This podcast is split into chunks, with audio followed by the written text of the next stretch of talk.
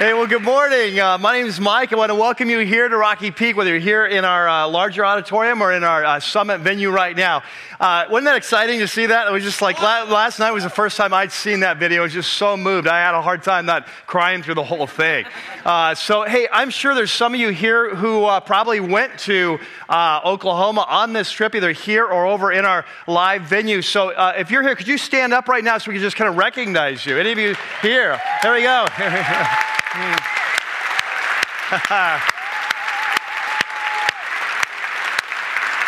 you know, um, it's so amazing for, for those of you who are new here. This is something we did in January, uh, but in, in, uh, back in December, we did what we do every few months. We do something called Initiative for the Poor, where we uh, collect money kind of over and above our normal giving uh, here to go directly to places around the world, locally or whatever, that, that kind of uh, you know, need our help. And so uh, this, was, this was actually our largest initiative for the poor ever.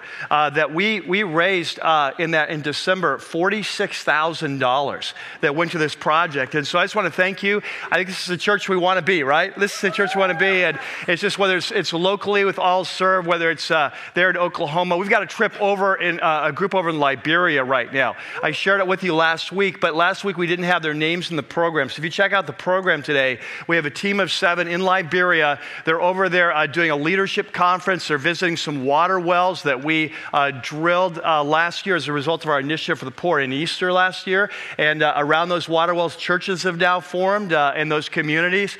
Uh, we're doing eyeglass ministry, and so be praying for that team. They're still over there this week. And then want to get it on your radar. In May, we're going to Mexico again. And some of you have done this before, but we'll send larger teams. Uh, one time, these 200 people on a weekend. This time, I think we're shooting for about 100 people. But we're going down to Ensenada, and we partner with a church there uh, that we're helping the, in, uh, increasing their influence in the community. So we'll be building houses. Uh, you, you, saw those. We actually, on May the 4th, uh, we're going to be prefabbing those houses right here on our property. And so if you, you say, I can't go down to Mexico all the way, but I'd love to be involved, on May the 4th, bring your family out. It's a great family thing. And, and we're going to be prefabbing that. But on May the 16th and 18th, we're going down to Ensenada uh, for that. I think this is like Thursday through Sunday type thing, uh, Thursday night. And, and we, uh, we're going to be building houses. We're going to be doing outreach in the community. We'll be feeding the, the, the town uh, lunch. We're partnering with this church. We're working with kids. We're doing eyeglass ministry. We're sharing the message of Christ.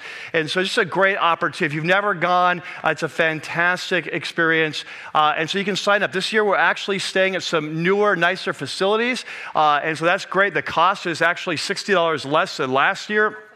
And so, if you're interested, uh, you got that coming up. And then next month, we'll be doing our water fast again before near Easter for uh, water wells around the world. So, we got a lot going on here. And uh, I just want to make you aware of that. Now, other thing is that we've got Easter coming up. And uh, Easter is just five weeks away. And you know, for us here at Rocky Peak, Easter is sort of like the Super Bowl, right? It's, uh, the, the, the, this is a time where a lot of people who are far from God, not Christ followers or, or people that once were close with God but have followed away, this is a time where they, they often come back to church. Um, many times our attendance that weekend will uh, double or more. And so we always want to have room because this is what we're about as the assignment is reaching out, sharing Christ with those who don't know him. So this is a very special opportunity because all these people come to us. And so we get the chance to share the message of Jesus. So for us, we need to look at that weekend not only as a time for us to celebrate Jesus, this is an incredible opportunity for us to share the gospel with, with people. And so it's not just for us, it's for those who don't know. And so this year, uh, it's always a challenge creating enough space in our facilities for all the people that come. This year, it'll be like a challenge on steroids because our worship center is closed down and we're in here in this interim uh, worship center. So just to give you a feel for that, that uh, our average service at any one of our services uh, on Easter, Saturdays or Sunday, is always bigger than uh, all our capacity right now, as we you know think. So uh, here's what we're going to be doing. We're going to be doing five services uh, that weekend. We're going to do two on Saturday night. We're going to be doing um, uh, 3 on Sunday morning. So the Sunday morning will be 8 o'clock, uh, 9.45, and 11.30. Now here's what, where I'm going to need your help. Uh, you don't have to make a decision today, but we really need to put, get a missions mindset on this. We really need to have outreach mindset because the reality is most people are going to come that weekend who don't normally come to church. They're going to come at those that 9, that 9.45 and that 11.30. So that means we have to like clear space in here right? So uh, we don't want to clear all of you out because all we have is all these dead non-Christians who are, don't know what's going on. Uh, but, uh, but, but, so we, we, we, want to be very strategic. It's like they're like they're like. Yeah, welcome to the Church of Jesus. Oh, you're not in the Church of Jesus. Anyway, uh, so uh, so anyway, we're going to be very strategic, but we're going to be move, we're going to want to move a lot of you who normally attend at 9 and 11 out to Saturday night or, or uh, the Sunday at 8 uh, to create space. So it's kind of a sacrificial mindset for the kingdom.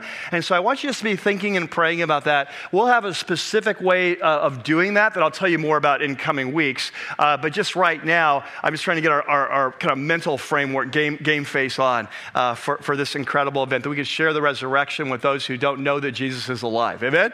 All right, so hey, we're going to go into our time of teaching in just a minute, but uh, it's the time right now to stand up, stretch, meet some people around you, turn your cell phones off. Let's do that. Hey, well, inside your program is a message note sheet. And if you haven't taken that out yet, especially if you're new, you'll definitely want to do that. It's green and white. It'll help you follow along. And so, whether you're here uh, right now uh, in our, uh, this large auditorium or over in the summit, we're going to go into uh, a time of teaching right now. And so, if you guys are ready, I'm going to pray. You ready, ready to go? All right, let's go. Uh, you know what? I just absolutely love these warm mornings because you are so awake. It's great. It's like, this is so cool. It's like teaching on Saturday night. Everyone's here, everyone's awake. This is awesome. So we're going to have a great time. So let's, uh, let's pray. I'm just going to start praying. Jesus, could you just make it 80 degrees every weekend at 9 o'clock? But then the, the rest of the day can get cold, but just at 9 o'clock. Uh, so, okay, let's pray. Lord, thank you so much for what you're doing here in our church and in our lives and the way you're, you're kind of, uh, kind of raising us up, uh, calling us on teaching us it's not just about us, it's about those out there who don't know you. And and it's about us being transformed from the inside out so we're truly like you, experiencing life to the full. And Lord, today, as we continue this journey through the Gospel of Mark, we just pray that you'd meet us as we talk about spiritual leadership, what to look for, the kind of people you call us to be, the impact you want us to have. We pray that, Lord, for the sake of the world, that we would listen well. We pray that we would be a people that are open to the, to the leading of your Spirit this morning, you'd speak to us, we would hear and respond. We pray this in Jesus' name. Amen. Hey, well, today we're, uh, we're continuing on the series that we've been in now since the start of the year called Jesus the Crucified King. And uh, for those who are brand new, this is actually the third in a trilogy of series uh, on the life of Jesus that we've been in for over a year. And uh, we're, we're, basing our study on the Gospel of Mark. So, Mark was one of the uh, early leaders in the movement of Jesus, an amazing guy, close friend of the Apostle Peter. And so he, he writes this account of the life and teaching of Jesus based on uh, Peter's firsthand experiences. And so, uh, in this last series, we've watched as Jesus has come into Jerusalem. It's the last week of his life, last time he's going to come. Uh, by Friday, he's coming in on Sunday. By Friday, he's going to be uh, executed, uh, uh, Friday during the day. Uh, but throughout this week, he's beginning to reveal himself, who he is, his true identity as the, the great king of Israel, the Messiah, in some new and provocative ways. And this is leading into increasing conflict with the spiritual, religious, political leaders of the day who see him as a, a, great threat to their authority. And so we've watched the last five or six weeks here at Rocky Peak is, is that every day during this week they're sending these kind of uh, team, almost like spiritual SWAT teams uh, to Jesus, different groups of religious leaders that are coming and asking him really tough questions. Uh, we've pictured it like a hostile press conference uh, where they're asking a candidate very difficult questions, and their whole goal is either to discredit him with the crowd because he's increasingly unpopular, uh, or to get him to say something that will allow them to bring him up on charges with the Roman government, which is what they're going to do at the end of the week. They're going to accuse him of, of treason, of high treason uh, against the king. Uh, and, and, so uh, we've watched as Jesus has answered these questions. Last week we watched as Jesus went on the offensive for the first time and began throwing questions of his own out. For example, uh, like, hey, you know, the Messiah, if the Messiah is really uh, the, the son of David, then why does David call him my Lord? And kind of reframing this whole idea of Messiah. Well, today, Jesus is going to go on kind of full frontal attack. If, if this was a military, this would just be all troops ahead, uh, charging up the hill. Uh, we're going to take the citadel. And so, this is the last time we're going to see Jesus interacting with the religious leaders apart from his trial. So he's been uh, dealing with these leaders the last three years. Uh, he's been patient. He's showed them the way. He's given them signs. He's given them miracles. He's given te- they're just not open. And so today he's going to call them out. Uh, it's going to be uh, amazing. Today, in the passage that we're going to look at in the Gospel of Mark, it's only three verses. But this passage, this same event, is also uh, documented by Matthew and Luke in their gospel. In Matthew's gospel, this same exact event, instead of three verses, is 36 verses. And if you were to read that, you'd get the full force, the impact of, of how, uh, how strong Jesus is being, how confrontive he's being. Uh, in Matthew's account, uh, six times Jesus looks at these leaders and he calls these as you hypocrites, right? uh, which doesn't always play well. Uh, uh, five times he says, You are blind guides. Uh, you don't know where you're going and you're trying to lead the nation. Uh, twice he calls them snakes and vipers. Uh, so he is really coming on strong. And so uh, he's going to be calling them out for their hypocrisy, for their greed, for their pride, for their egos. And in, the processes for us, though, uh, we're going to learn a lot about uh, spiritual leadership. Because the reality today is that most of us in this room uh, either have been, or currently, or will soon be in some role of leadership. And you may not think of it that way, but probably most of us here are either maybe you're a husband who's been called to lead your wife well. You're a parent who's called to lead your, uh, lead your children well. Uh, you are an aunt or an uncle that have influence on your, your nieces and nephews. You're a grandparent that has influence on the next generation. Uh, maybe you're in the marketplace. You lead a team, you lead a company, uh, you lead a department, you lead a job site. Uh, you're, uh, uh, you're in ministry, you lead a life group, you lead a, uh, a kids' ministry team, you lead a first impressions team. you're in the community, you lead a softball team, a little league team, a PTA, you know, your Kiwanis or whatever. So most of us in this room, uh, either currently uh, or, or, uh, or in the past or in the future, are going to be in some level of leadership. And so today, Jesus is going to address this issue of what's the purpose of leadership? Uh, what, what should we, uh, when we step into a role leadership, what should be our goal? What's our, our calling? Uh, and secondly, then, when we're looking in our lives for someone to follow, especially in the area of spiritual leadership, where we have a choice. You may not have a choice on the job always or in the community always, but, but in terms of spiritual leadership, you often have a choice. You can decide what church you go to. You can decide which, uh, which speakers you podcast. You can decide uh, which, uh, you know, which, which life group you join. You can, we have uh, control over this. And so not only what kind of leaders are we called to be, but what should we look for in the leaders that we choose to follow? Because what Jesus is going to say today is that this is one of the most important decisions of our life, who we follow because uh, if you follow the wrong people, you're going to get burned. And uh, if you follow the wrong people, you're going to get off track. And worst of all, if you follow the wrong people, you become like the people you follow. It's the greatest danger of all. And so, uh, so today we're going to be jumping in there in the Gospel of Mark in chapter 12. There's a section on your note sheet called Jesus the Offensive. And so uh, let's go ahead and turn there to the Gospel of Mark, chapter 12. Well, you have your Bibles, your apps, uh, your uh, iPads, what have you got? Let's go to uh, chapter 12. We're going to pick it up in verse uh, 43. And just again, like I said, uh, or like, yeah, I mean, no, no, verse 41. No, no. verse 39, right? Yeah. Wow. Hope this goes well. It's the first time I've seen it. actually, verse 38. Yeah. now that I'm looking at it, we'll start at 37b. Uh, well, let's, let's uh, see how this goes. All right. Uh, 37b, so, so uh, it says a large crowd listened to him with delight. So remember this the scene.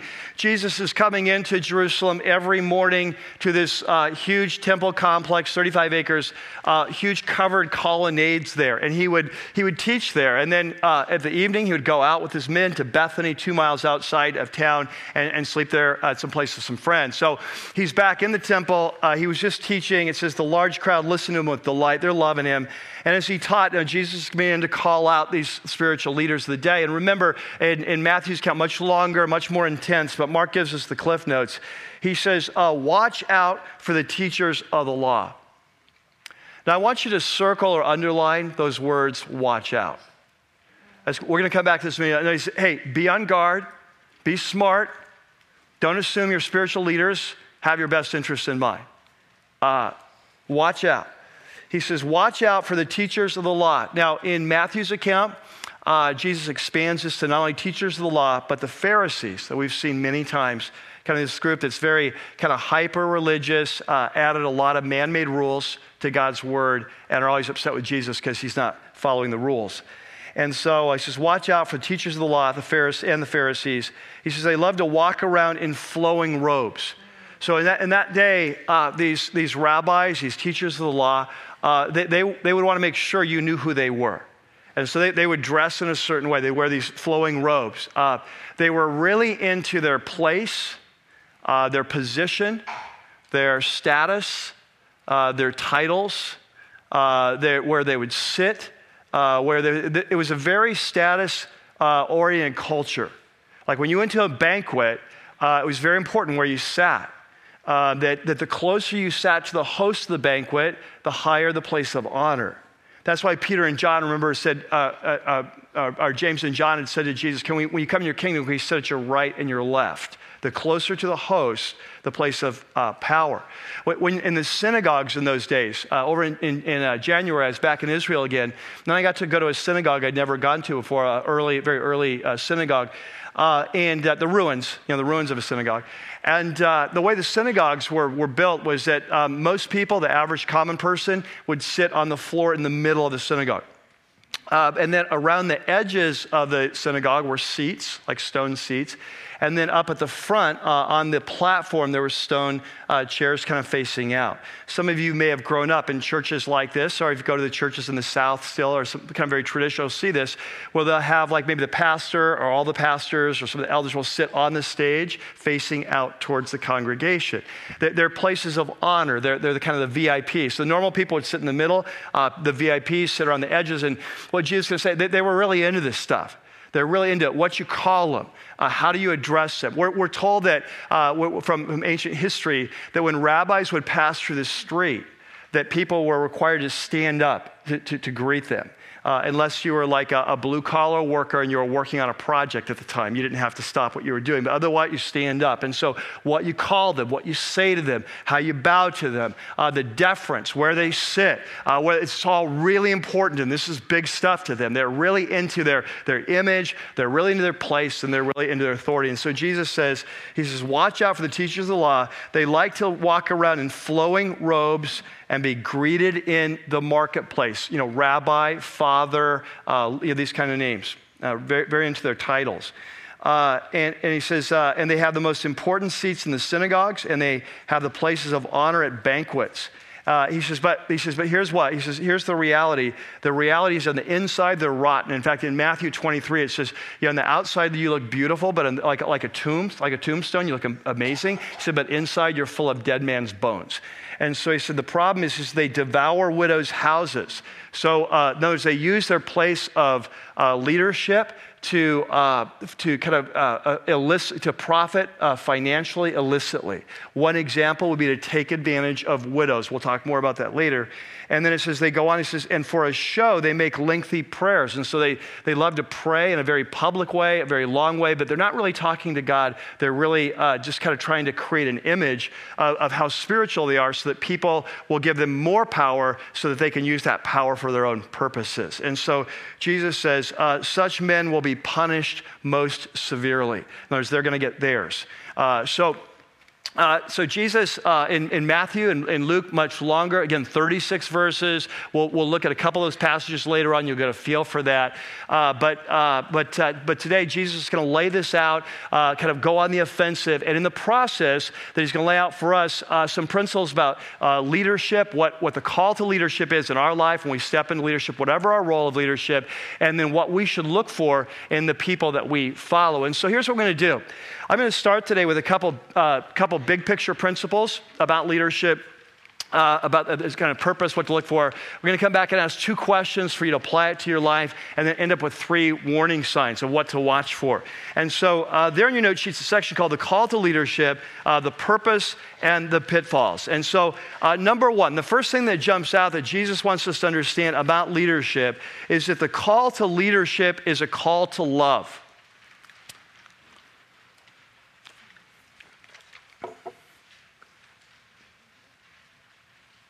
Now, this may strike you as a little strange. Uh, just hang with me in here, but the, often when we think of leadership, like if I were to call you up this afternoon and, and, say, hey, we've got this role of leadership in the church, I think you'd be perfect for it. Uh, you know, would you be willing to pray about that and consider? Typically, when we're uh, either called or invited or put in a place of leadership, the first thing that we think about is ourselves.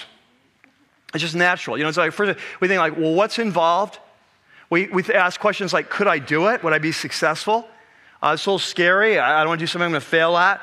Uh, we, we think in terms of, well, what's in it for me? And we may not spell it out, but like, what's the perks of this? You know, what's, you know, it's just like, uh, you know, what, what am I going to get out of this? And then uh, we, we think in terms of uh, what it's going to cost me. Like, well, well, do I have the time? Do I have the energy? How much, t- how, you know, is, and so typically when we think of leadership, we tend to be very um, kind of uh, kind of narcissistic. You know, we tend to look and say like, "Hey, what's in it for me? What's it going to cost me? Can I succeed?" Right? But when you come to the teaching of Jesus, what he says is that when you're called to leadership, it's not primarily about you. It's about the people that you're going to be leading. And so, so it, that, that when God calls us to a place to lead, it's not really about us primarily, it's about the people that we're going to be leading. So the job of a leader is to create a, a culture, uh, to create a climate, to create environments, to create systems and structures and cast vision in such a way that the people under his or her leadership thrive and, and, they can achieve and become the people they're meant to be. That, that's the job of leadership, that's the calling. And so, twice in, the, in our previous series, uh, in the second of the trilogy here uh, on the Gospel of Mark, uh, twice in that, that series was called Jesus, the Call to Follow. You remember this came up. Um, if you're here, remember that, that in that series, Jesus is traveling from Galilee to Jerusalem, this last, this last uh, leg of his life. And, uh, and, and of course, the disciples, they think he's going to Jerusalem to unleash his power uh, on Rome and, and release his kingdom. And so the kingdom of God's coming. There's going to be this big war. They're going to be on his side, and he's going to win. And so uh, a new government's coming to Israel. They're going to be part of it. They'll be part of his cabinet members. Uh, and so they're arguing over which of them is the greatest. You remember that? Like, uh, I know we're all really cool, um, but which of us would be the coolest? You know, the 12. Hey, well, I don't think Judas is. I know, but whatever. Uh, you know, so, so, hey, we're all great, but which of us is the greatest? Like when we come into this kingdom and we're ruling with Jesus, who gets to sit at his right hand and his left hand? Uh, uh, which of us uh, gets the place of, of power? Which gets the corner office? And so Jesus pulls them aside both times, and they have a kind of a come to Jesus meeting where uh, he says, Let, us talk about leadership. Let's talk about my kingdom. Let's talk about how's it, because the way we do things in my movement are going to be very different than what you've seen modeled over your life. And one of those passages is there in your note sheet, Mark chapter 10. I'm just going to use as an example. He says, you know that those who are regarded as rulers of the Gentiles. So remember, the world is Jews and Gentiles. Gentiles are people who don't know God. People are pagan or secular. They're, they're, they're, they're separated from the life of God. They, they don't know what's going on. They don't, they don't know what, what is up. He says, You know that those who are regarded as rulers of the Gentiles, uh, they lord it over um, they, they lord it over them. In other words, they, when they rise to a position of power, they like to throw their weight around, they like to boss people around, and they like to use their position of power to, for their own purposes. Now, have you ever seen this before? uh, tomorrow morning, most likely, right? Like, if you've ever worked in an organization, where the leadership of the organization is truly about the good of the people. That it's, it's all about accomplishing the mission and the goal. How can we work together? They don't care who gets the credit. Uh, they, they're truly a servant of the people. If you, if you work in an organization like that, you are truly blessed. Amen. Because the reality, it's not the way the world works, is it? that typically at your job or whatever, when someone rises to a place of leadership, they begin to use that to stroke their own ego, to throw their weight around, and to, to feather their own nest in one way or another. Often they want to make sure that they get the credit. If Anything goes right, they get the credit. If, uh, if anything goes wrong, they want to make sure they don't get the blame because their number one goal is to get a promotion or get a raise. And so uh, this is Jesus says this is just the way the world works. He says this is the way uh, culture, secular pagan culture works. He says, but not so with you or in my kingdom and my movement, he says, we're going to do things differently. He said, instead, whoever wants to be uh, to become great among you, and notice he doesn't say it's bad to be great. He says, he says, I want you to be great. You're called to be great. I want you to be great. But he says, the path to true greatness, um, he says, you want to be truly great, uh, must be your servant. And whoever wants to be first must be the slave of all. So the path to greatness leads through the door of service. And we talked this this time. And so when you're called to a place of leadership, whether it's in a family, whether it's in the community, whether it's in a ministry, whether it's uh, uh, uh, the marketplace, that the reason we're there is to create an environment where others can thrive and achieve. And so we, we do that by serving. And so here's what I want you to catch is that whenever you step into a place of leadership, whether it's uh, you get married as a husband, uh, you're, you're a parent, uh, you're in the community, whatever, whenever you step into a place of leadership, the first question is, why has God put me here and how do I create an environment where people can thrive? You see? And so uh, that's the first thing that the call to leadership is a call to love. Uh, secondly, the second thing that Jesus wants us to understand is that the call to leadership always leads to temptation. That the moment you step into leadership, I don't care whether it's at a family or the marketplace or the community, that there's always a temptation, and that temptation is to use your position of leadership uh, to further your own purposes rather than to serve those that you're called to lead. And it just goes with the territory, and you see it all the time. It, it doesn't really matter. Like, for example, let me give you some examples. Uh, you see this in, in uh, like in marriages sometimes. Like you'll have uh, a couple of Christians and they're dating, and uh, during their dating days, you know, you'll see the guy is just bending over backwards to, to love and serve the, the girl he's dating. You know, you know how it is when you fall in love, you go crazy, and you do you do things that you do things you would never normally do. You're just under the influence, and you shouldn't really be held accountable. And that's why we marry one another because we think that they'll always think that we're awesome. And so, um, anyway. Um, so you, you see this happen, right? And then this, this guy who's been, you know, washing her car, volunteering, and could I fill it up with gas and opening the door and anything else you need? And, and all of a sudden he gets married and he's like, submit, woman.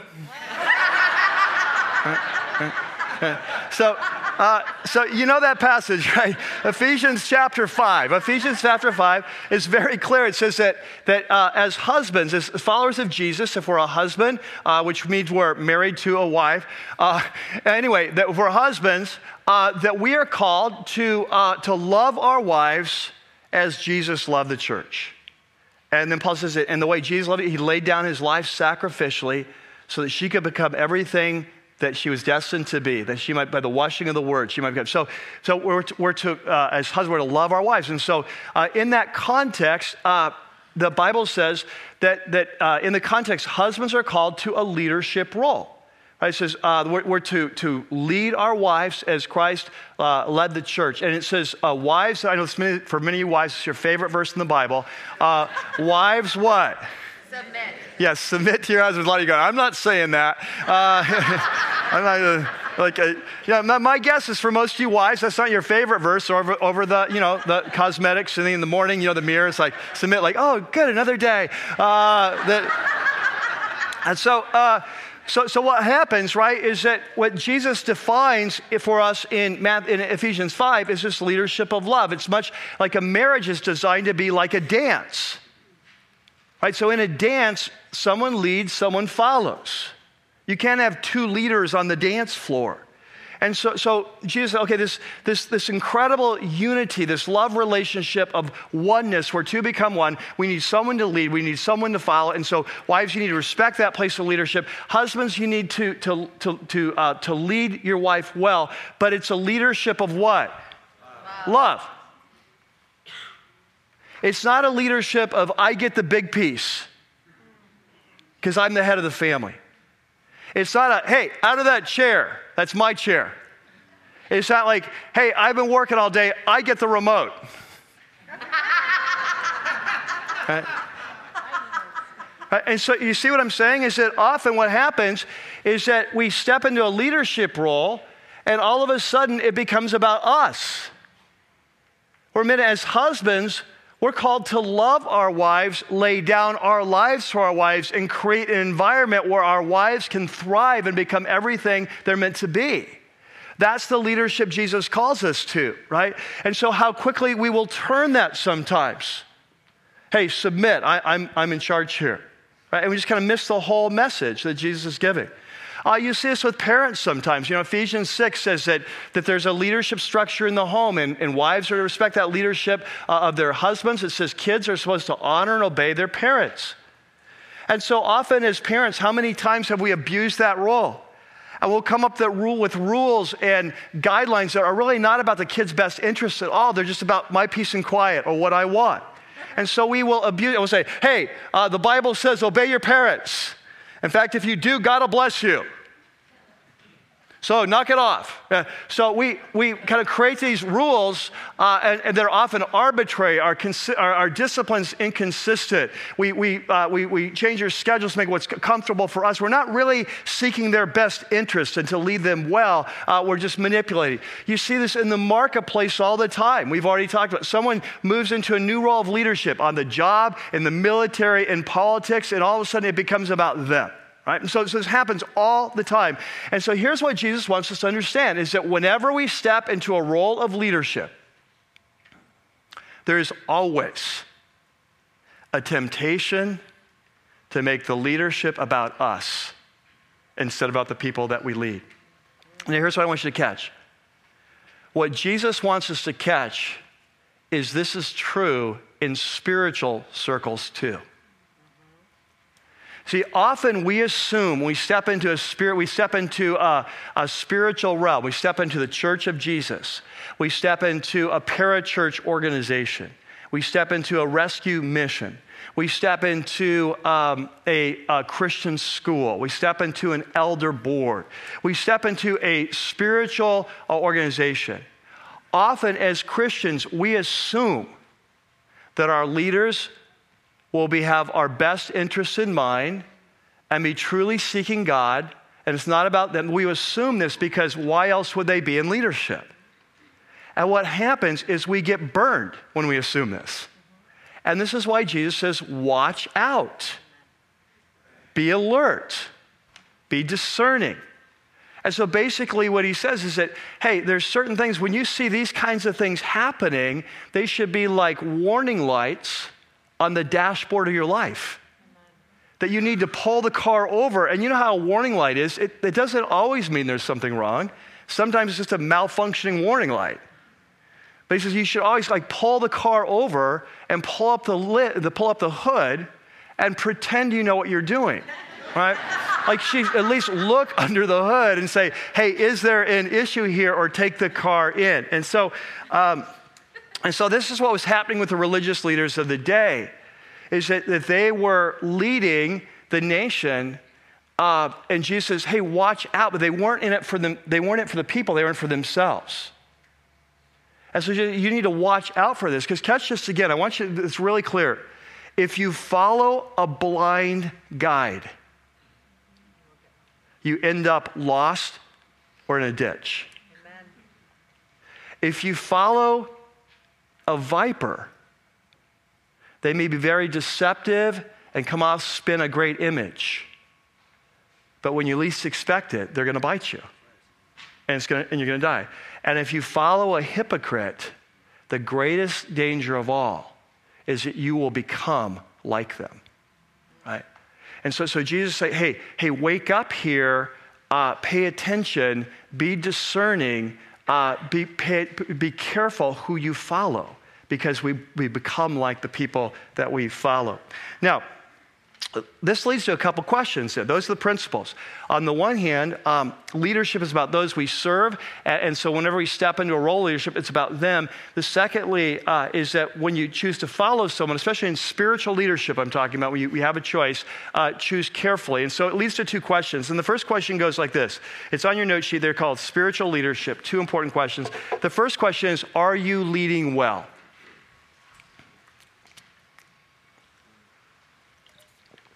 Now, like I said, most of us in this room are in some position of leadership. Whether it's husband, parents, aunts and uncles, grandparents, uh, you run a team at work, you own your own business, uh, you, you lead, you're, you're foreman uh, on, a, on, a, job site, you're a teacher in a classroom, uh, you serve in a ministry, you have a leadership role in the ministry, or you're serving in the community in some way. That, that most of us here either currently have, have had, or will have very soon a role of leadership. And the question is are you leading well? And this is not an easy question to answer because the reality is that we tend to lead the way we've been led. And so when it comes to leadership, more often than not, we, we might, like how many of you in your life said when you were growing up, I am never going to be like my mother? like how many of you said, when, when I get married, I will never treat my wife like my dad treated my mom? And then all of a sudden, we grow up and we start acting like our parents. Yeah. And like, you're just, you're shocked, right? I can't believe I just said that. It's like I'm my mother, you know, I'm my father, or whatever. That we tend to become like uh, the leaders we, we follow. Um, you know, a couple weeks ago, Lynn and I, Lynn and I were on vacation for a week, and, uh, and we were both sick, you know. So, uh, so we, you know, we were streaming, you know, Netflix and stuff like that. And uh, so the last few months, we've been watching like some British TV shows. And you know, they're really slow. If you've never, if you've never watched them, like they take an hour and a half to solve something in America, we'd, we'd, we'd, we really solve it in 30 minutes. Uh, but, um, and it'd be a lot more action uh, in there too. But uh, anyway, so, um, so anyway, uh, a couple years ago, uh, Lynn had tried to get me to watch an episode of Downton Abbey. Right? Yeah, I know. I know some fans. Yeah, right. And uh, I'm telling you, the first time I watched it, I thought, this is so slow. I'm going to kill myself. Right? it's kind of like, hey, can we just change to Discovery Channel and maybe watch a glacier melt?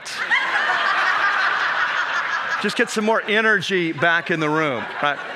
Uh, and so, but we, but we've been watching, we've been watching, uh, we've been watching these British shows. So I'm kind of got my internal clock re- rewatched. So I turn on TV, I start moving slowly. And, uh, and so, and we're both sick, you know, and so now you're really moving slowly. And what else are you going to do? And so we start watching Downton Abbey. And, and so some, but it was just a great uh, illustration of this. Uh, for those of you who have seen the show, you know, it's just this uh, kind of a huge uh, British estate where that's, you know, run by the lords and the ladies. And you have all the, the cooks and the butlers and everyone serving them. And see all these storylines of, of, of nothing that happen uh, in this, this, house. So, um, uh, no. And by the way, by the way, I've come to actually like the show because we, we watched, we've now watched all three seasons. We were so sick. But uh, anyway, uh, uh, but anyway, now I'm like, I'm really like, oh, I what's, wonder what's going to happen to the butler. You know, like, well, like, what did you do with Mike Earley? We lost him. Uh, anyway, uh, anyway, in this show, if you've seen it, uh, there, there's just like early on, there's this cook there. And, and her, I can't remember what her name is, some of you know her name, but she's the kitchen cook. And, and she has this brand new recruit that's her assistant and knows nothing about anything, you know, in the kitchen. And so she's, she's young, she's vulnerable, I don't know, 16 maybe. Her name's Daisy. And as you're watching this show, your heart goes out to this young girl because this cook is so mean and so harsh and so demanding and so impatient. And you just want to reach out and put your arms around Daisy. It's, it's okay, you know, and God loves you, Daisy, and, you know, whatever. And so, uh, anyway, uh, but of course you can't. And anyway, so, uh, anyway, and so, so this, as the seasons progress, I don't know, somewhere in season two or three or something, I don't know. Uh, they all blur. But uh, so, somewhere in there, uh, Daisy is now advanced. She's grown. She's learned the trade. And now they're going to add a third person their cook staff, and it's going to be Daisy's assistant, right? And so you're wondering, how is this going to go? Like, how is Daisy going to, uh, to treat this new recruit, right? Who's very, uh, very young, very innocent, uh, very pretty as well. And so, uh, because of some other things going on, some jealousy and so on, uh, you, you're just you're pulling for this young girl, and you're thinking, if anyone understands what it's like to be young and new and vulnerable, and not, it's Daisy, right? So you're just hoping that she is going to really show love and compassion and patience to this new recruit. And if you've seen the show, you know it's exactly the opposite. That now she rises this place of power. She's in position now. So she's bossing around. She's harsh. She's impatient. You want to scream at the TV Daisy, you're following the way of the Gentiles like follow the way of Jesus. Know? Uh, so, but this is the way it is, isn't it? Is that we tend to lead the way that we've been led. And so as I ask this question, it's not easy to answer. Like most of us don't think like, oh yeah, I'd lead like a pagan. Like we, oh yeah, I'm a Christian, I lead like Jesus. But think about it. And so the question is, are you leading well? Husbands, are you loving your wives? Does your wife feel safe around you? Does your wife look to you as a place of comfort and encouragement? Can she find strength in your arms? Right? Do you listen to her? Do you pray for her? Are you praying for God's vision for her life and how you can come alongside God and help her to become everything she's meant to be? Um, parents, um, are you loving your kids well? And, and let me be clear in this. I, I'm not saying, ah, Are you making them the center of the universe? I think one of the greatest mistakes of our era in terms of parenting is we make our kids the center of the universe. And it's raising this entitled generation that, that's going out in the workforce and is like, hey, you're so lucky to have me. You know, uh, it's like, are you serious? Um, uh, right, and so, um, like, one of the best things your kids can know is that, hey, we love you, but I love your mom more. One of the best things for your kids to know is that if you're a wife, is that, and I love you to death, but I love your dad more. Because he's going to be here a long time. You're leaving pretty soon. You're a short timer here. uh, we're in this for life. But seriously, uh, so, so, but within the context of, of that, not making the center of you, but do you love your, your kids well? Like when you make rules, when you discipline them, are the rules for their best interest or for your ease? Are you consistent? You know, you know many parents, they, they are so concerned that their, their, chi- their children thrive, whether it's, hey, on the Little League field, that they're awesome, or whether academically, or they get in the right college, or, or that spiritually uh, they, they're really thriving. But the reality is, the reason the parents care so much is not about the kids but because they're living their life through their kids and they're more concerned how their kids reflect on them as parents than about their kids, right? So, are, are, you listening well to your kids? Are you discovering their unique personality? Are you praying for God to, to, show you their vision? Is your number one priority in terms of your kids helping them to grow up to love Jesus and pursue Him well? Are you loving your kids? Uh, if you're in the marketplace, you, you run a business, you lead a team at work, uh, are you using your people? Are you developing your people? Are you helping them become everything? Do they know that you truly care about them as people? Or are they just cogs in your machine? Something to, to feather your uh, resume, something to get you promoted. Are you, are you with me in this? So, as followers, here's what Jesus said Jesus said, hey, before you try to take the speck out of your neighbor's eye, make sure you get the log out of your own first. So, we're going to be talking here in a minute about leaders, what to look for in leaders and who to follow. But before we look at uh, who should we follow, we need to ask the question first who should we be? And so, so are we leading well? Now, the second question is that how do you decide who to follow? Now, I'm talking here specifically about spiritual leadership. Often in the marketplace or what, you don't have the opportunity of like, you know, this boss is kind of lame. He's not really seeking our best. Can I just get a new boss? Just switch him out. I just, yeah, great. HR, just move the boss. Uh, so, you know, but in, in the spiritual realm, we have a choice, right? We have a choice of what church we go to. We have a choice of what life group we go to. We have a church of what ministry teams we lead on. We have a, a, a we have a church, we have a decision, uh, we, have got a choice of what authors we read, what, what uh, podcasts we, we download, what TV shows we watch, uh, what ministries we support financially, right? So, so the question is, how do you decide uh, who to follow? And I think often in Christian circles, we ask, we make these decisions in the wrong way. We, we ask these questions like, well, well how, what's the size of the ministry? How big's the church? How many books have they written? How well known are they? Uh, how handsome are they on, or beautiful are they on TV? How funny are they? Right? These are a bad thing. How much charisma do they have? These aren't necessarily bad things, but it's not the way you should decide who you look to for leadership.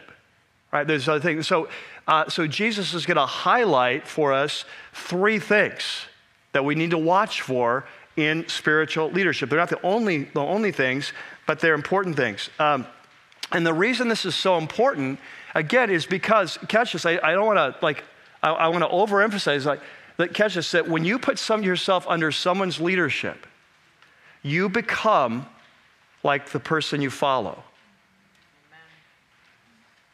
Are you in this? You tend to become like, like for example, if you, uh, under, if you go to a church and there's an angry pastor, chances are you're going to get angrier. It's just the way it is.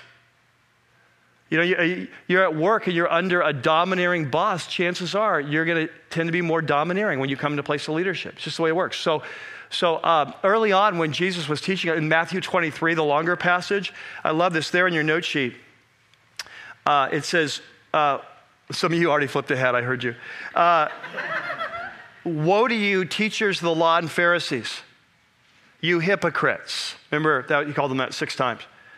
Uh, you travel over land and sea to win a single convert. And when he becomes one, you make him twice as much a son of hell as you are.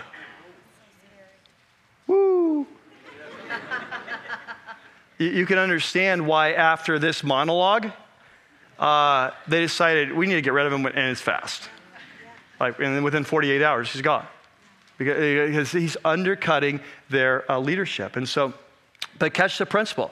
He says you go out and you recruit people to your cause. You go over land and sea, recruit a convert, and once he's become a convert, you make him twice as bad as you are. We become like the people we follow. And so we need to choose carefully. Okay, so, so there on your note sheet, there, there's a section. It's called Spiritual Leadership Three Warning Signs. And let me say this before we jump in is that obviously when we're looking at human leaders, like no one's perfect, right? Everyone's got a feet of clay. You see this even in the New Testament. The Apostle Peter has to be called out in public by the Apostle Paul. The Apostle Paul has a major falling out with uh, John Mark, who may be the, the, the writer of this gospel, and, and, they won't even work together. It was so sharp. I mean, so you see this, like no one's perfect. But what we're really looking for, we talk about what to watch for in leaders, we want to watch out for glaring weaknesses. Okay? In other words, something in that person's life that kind of defines them. It's not like an occasional bad day or something like that. There's, there is just this, this, like when you think of that person, yeah, this, this is what you think of. And here's what I want you to catch as we jump in here a couple things over my lifetime, I've found that Christians are way more intuitive than they often give themselves credit. And so often, what happens when we're in a position where something kind of looks like a duck, quacks like a duck, you know, sound, smell it, and it's like we, we go, like, I don't think it's a duck. But inside, you know, inside the Holy Spirit's warning, there's something wrong here. And often as Christians, we ignore that when, when Jesus says, No, you need to pay attention. That's a warning light. Let's lift the lid, see if there's anything to it or not. Don't jump to conclusions, but let's check it out. Uh, and so, what I want to do in this final section is I want to put on what I call my dad hat. Like, like often when I'm in counseling situations or I'm in a leadership role, uh, sometimes even when I'm counseling someone, I say, hey, would, I, like, I know we're not that different in age and whatever, but, but would, would it, do I have your permission to put on my dad hat? I want to speak into your life like a father. Like I want to come, like, like if I were talking to my daughters. So, so what I want to do right now is put on my dad hat like I'm talking to my own daughters. We're like grown women, right? Own families. But like, if, if, hey, Dad, what do I look for in a church? Or how do I, how do I prevent getting burned uh, spiritually? Or what would you, what you've seen? What you, I just want to put on my dad hat if I could, right? And so we're gonna we're gonna go to three things that Jesus highlights here to watch for. And what I want to do is I want to give you, first of all, the warning. Here's the warning sign to watch for. And then here's the positive character trait. And we'll put it in parentheses. It's sort of the opposite. So here's the warning sign, here's the positive, right? So, so the first one, to, to, first warning sign is a big ego. And the, the thing, the positive would be humility. And this is what Jesus starts off with. Uh, look at Mark uh, chapter 12 in verse 38.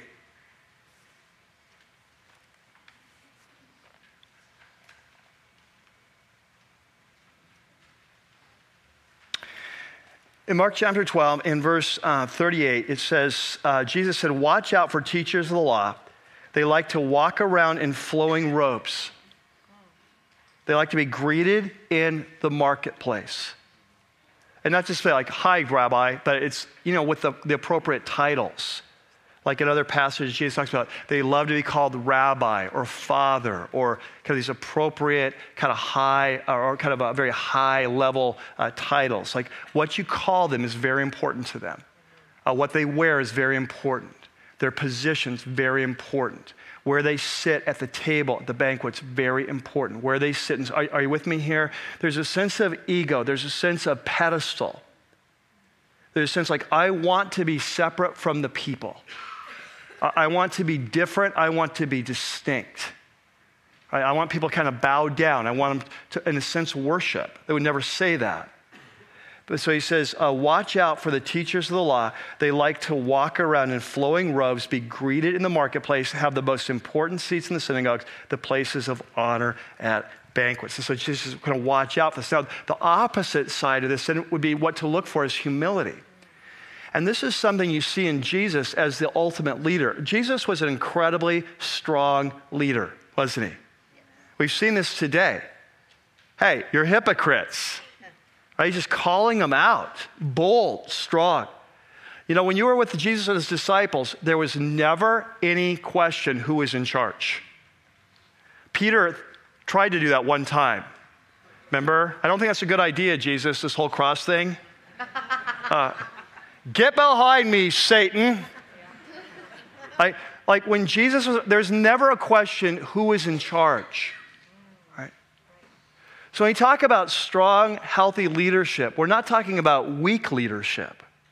We're not talking about a lack of confidence, a lack of vision, a lack of convictions, a lack of courage. But what we're saying is that there, there's a humility there, there's an approachability, there's an ability to learn from others, there's an ability to admit when we're wrong. And so Jesus models this. He models this approachability, this humility. And in Matthew chapter 11, he says, Come to me, all you who are weary and burdened. And uh, in context, with all the religious rules and things of the rabbis.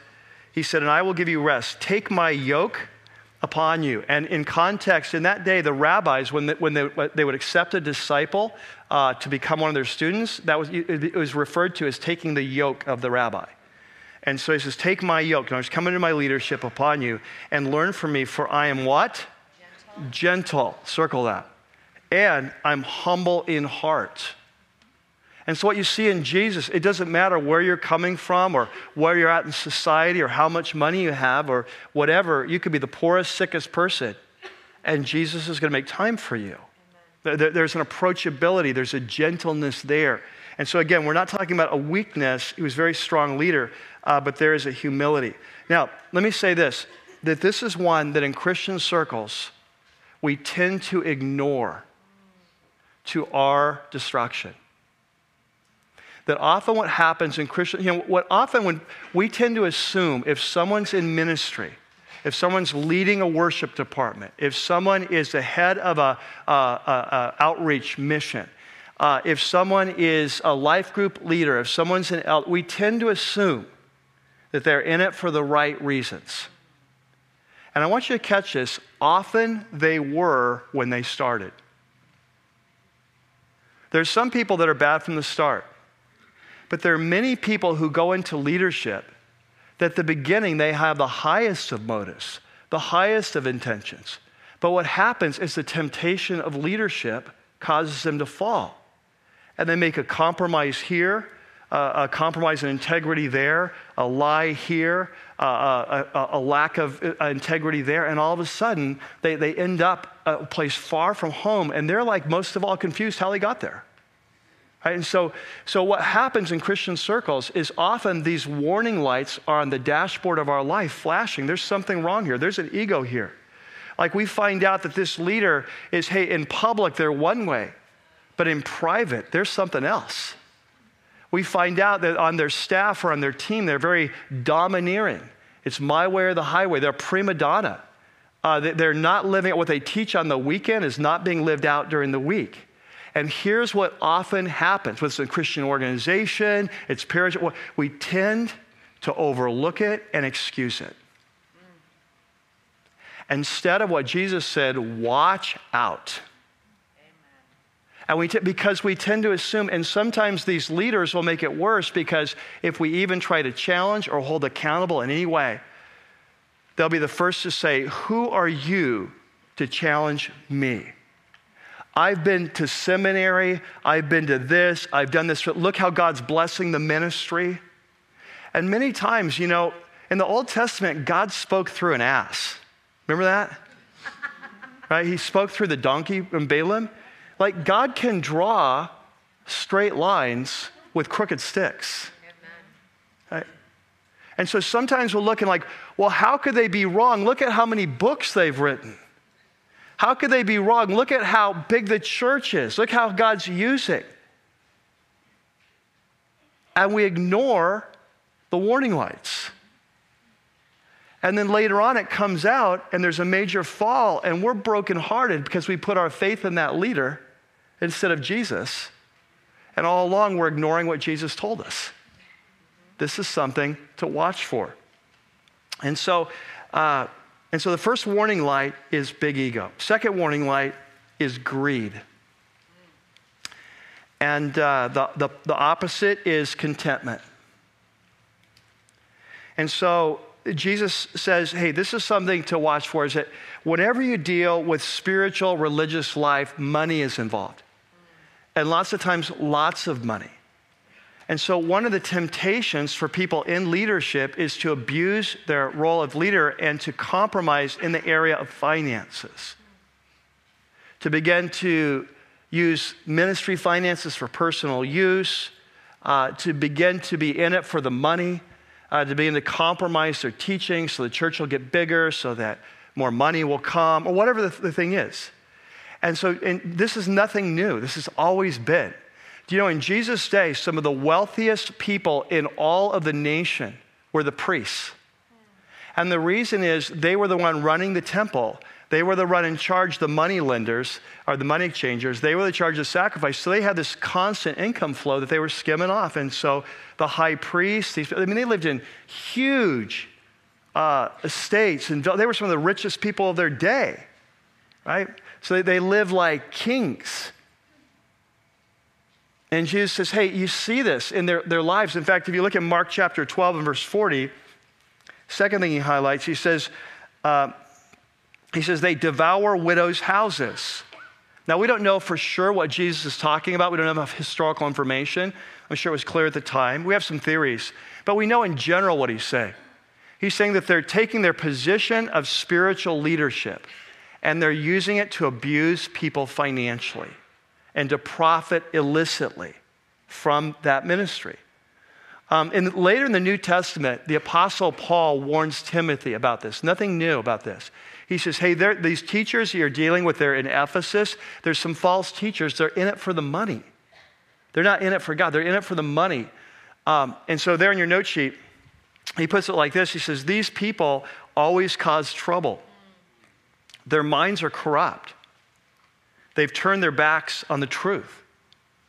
To them, a show of godliness is just a way to become wealthy. Right? And so there's people in it. For, like, if you want to make money, one of the ways to do it is through religion. Right? It's one of the ways to do it. So uh, he says, just watch for this. And notice what he says next. Yet true godliness, and it's really pursuing God, with contentment is itself a great wealth. And so, so when you're around any organization or church or leaders, you just sense it's all about the money. They're into their stuff. And, and you know, we all know this, right? I can think of people in my neighborhood. I, I don't even hardly know them, but I know it's about the money. I can just tell by what I'm seeing it happen. Right? You, can, you can tell this, you can sense this when you're around someone that it's about money. And you can help them this, you can ha- often tell us in spiritual circles too. And the thing is, we just ignore it.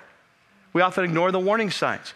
And so, um, like if I were putting my dad hat on for my kids and they say, I'm thinking about going to church, one of the things I'd say is, hey, find out about the finances. Who sets the pastor's salary? The pastor sets his own salary, that's a problem. Right? There needs to be accountability uh, for that. Uh, are there financial, uh, generally accepted accounting principles for the way finances are handled? Uh, how often do they have an audit? Is there a mixture? Is there, is there something going lavish on? Right? It's just, so, so many times we will we'll look at a ministry and you think of you know, a lot of things on TV are like this. Like all these people giving money because all these stories of how God's using, and yet the stories come out this incredibly lavish lifestyle. And he goes, Well, but God's using them, it must be right. Hmm. And Jesus says, Hey, watch out. It's a warning light. Like, don't jump to conclusions. Maybe, maybe the guy on TV, maybe it's, it's not, he's not living, it's like he's got a million successful books and there's, there's, he's making money in very legitimate ways. It's fine, you know, but, but, just, but hey, pull up, the, pull up the hood. Just check. And then number three, and for me, it's one of the most important, is, is uh, the third warning light is hypocrisy. And the thing to look for is integrity. And so, uh, hypocrisy is about pretending to be something that we're not. It's about uh, saying one thing and doing another. And it's really interesting because in the Matthew 23 passage, this is how Jesus starts his, uh, his teaching. He says, The teachers of the law and the Pharisees, they sit in Moses' seat. And Moses' seat was actually a stone seat at the, the head of a synagogue or whatever. That was the, you, where you would sit when you're teaching from the law of Moses. And so he says, they, they sit in that Moses seat. And so you must obey them and do everything they tell you. In other words, when they're opening the Word of God and teaching the Word of God, that's what the Word of God says. You need to obey what they're, they're teaching, right? Like you don't look at their lives, you look at the Word. He says, but do not do what they do, for they do not practice what they preach. There's not an alignment. One of the ways I ask this question of myself and other leaders is Are you living the life you're calling others to live? Right? And so, is there, is there, is there alignment there? Uh, is there a genuineness there? Is there an authenticity there? Um, in Mark 12, uh, Jesus puts it like this in Mark 12, verse 40. This is the last thing he highlights. He says, They devour widows' houses. We just talked about that. And for a show, they make lengthy prayers. So, what does he say? He's saying that when they are praying, it's really, they're not really talking to God, they're really talking to people. And so what they're doing is they're praying in such a way that everyone will say, Man, that's amazing. I could never pray like that. That's incredible. But the whole reason they're doing it is to have their stock go up so that they have more power. And then once they have that power, they're going to use it for their own purposes, you see? And so Jesus kind of warns us about that. And so, you know, questions I like to ask when I'm looking at a leader is Is this person the same person in public as in private? Is, is what they're teaching on the weekend or in their books or on their podcast. Uh, is that the same thing they're living out during the week? If I were to go to their organization and talk to their team, do they see those qualities being lived out during the week or is that just for weekend? Um, and so, so Jesus comes to us today and he says, hey, listen, let's talk about leadership. On the one side, the question is hey, here, the purpose of leadership is for those you're leading. So, for all of us here, for many of us, this will be the most practical takeaway today. The practical takeaway would be hey, if you're a husband, if you're a parent, if you're a supervisor, you own a business, you uh, run a little league team, you're you're a school team, are you leading well? But then for all of us, as we look to the leaders we follow, the question is are they living the life they're calling others to, to live? Are they people of humility? Are they people of integrity? Are they people of contentment? Because the danger is that we tend to become like the people we follow. Amen? Amen. Amen. Let's pray. Father, we're just so thankful to be here today and to be pursuing you together. And Lord, we realize that what's at stake in this is not just about us, it's not just about our lives or our family, our business. It's really about the sake, the, the, for the sake of the, your name, the sake of the world. That, that as we lead well, whether it's in families, in marriages, in culture, that, that it creates an environment that draws people to you. It's an alternate lifestyle that really is compelling, a lifestyle of love and service rather than, than personal advancement. And Lord, so we, we pray for the sake of the world, for the sake of the world, we pray that you would transform us into people who are leading well. Give us wisdom of those who we follow, that we might be transformed to be like you and thrive, that others would come to know you. And we pray, Lord, as we bring our offerings today, pray you use them to create a place where people can come to know you. We pray in Christ's name. Amen. Let's stand together. The Lord be with you this week, and whether you're here uh, with us uh, in our large auditorium or over in the summit, I just want to remind you that after every service, that we always have an opportunity for prayer down to my right, down here uh, in the uh, our prayer corner, our prayer connection. So, encourage you to come on down there. Hope you can join us uh, next week uh, as we continue. Mark's going to bring a account next week that happens right after this one, where. Um, he gets to show us like, like here's who not to be these, these leaders of israel. Here's who not to be. And, and next week we're going to see an example a model of what we would call here at rocky peak a passionate christ follower. We're going to see him it's being kind of the most unlikely candidate where jesus is going to stop and say hey hey you want to know what it looks like to follow me? Like here it is. And it's just an amazing story. And so i'm looking forward to being with you next week. Until then uh, may the lord be with you. May he raise your leadership lid in your life uh, may you become a leader more like Jesus this week. May you love your wives well. May you love your kids. May you lead in the marketplace uh, with the ethic of Jesus, seeking the other's best, creating teams that thrive and achieve at the highest levels. Uh, if you're out in the community, serve them as you're serving Christ Himself. That together, for the sake of the world, uh, we can unleash a movement. Amen? Amen? Amen. God bless you guys. See you next week.